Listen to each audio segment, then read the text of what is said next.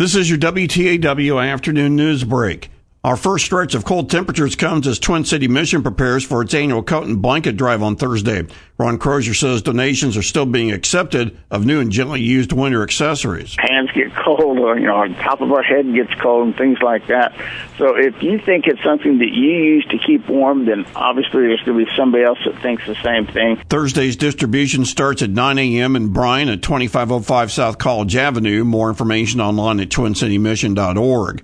The union representing Bryan firefighters has submitted a contract proposal that the city manager is not accepting. WTAW News emailed the president of the firefighters union, representing 145 members, asking if he'll be submitting another proposal.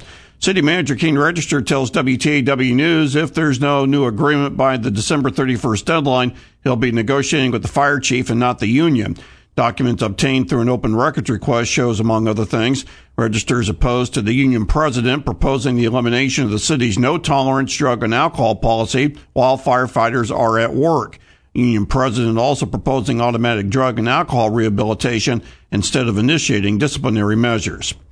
A Bryan City Council that unanimously approved giving a 30 year lease to developers of a third private project at Midtown Park also thank those responsible for making a $26 million investment. Mark, I'd like to personally thank you. We can't thank you enough for having the vision of seeing this. We appreciate it, you and your family, your crew, for your continued investment. Construction's supposed to start by next August on the movie Bowling and Recreation Complex at Villa Maria and South College.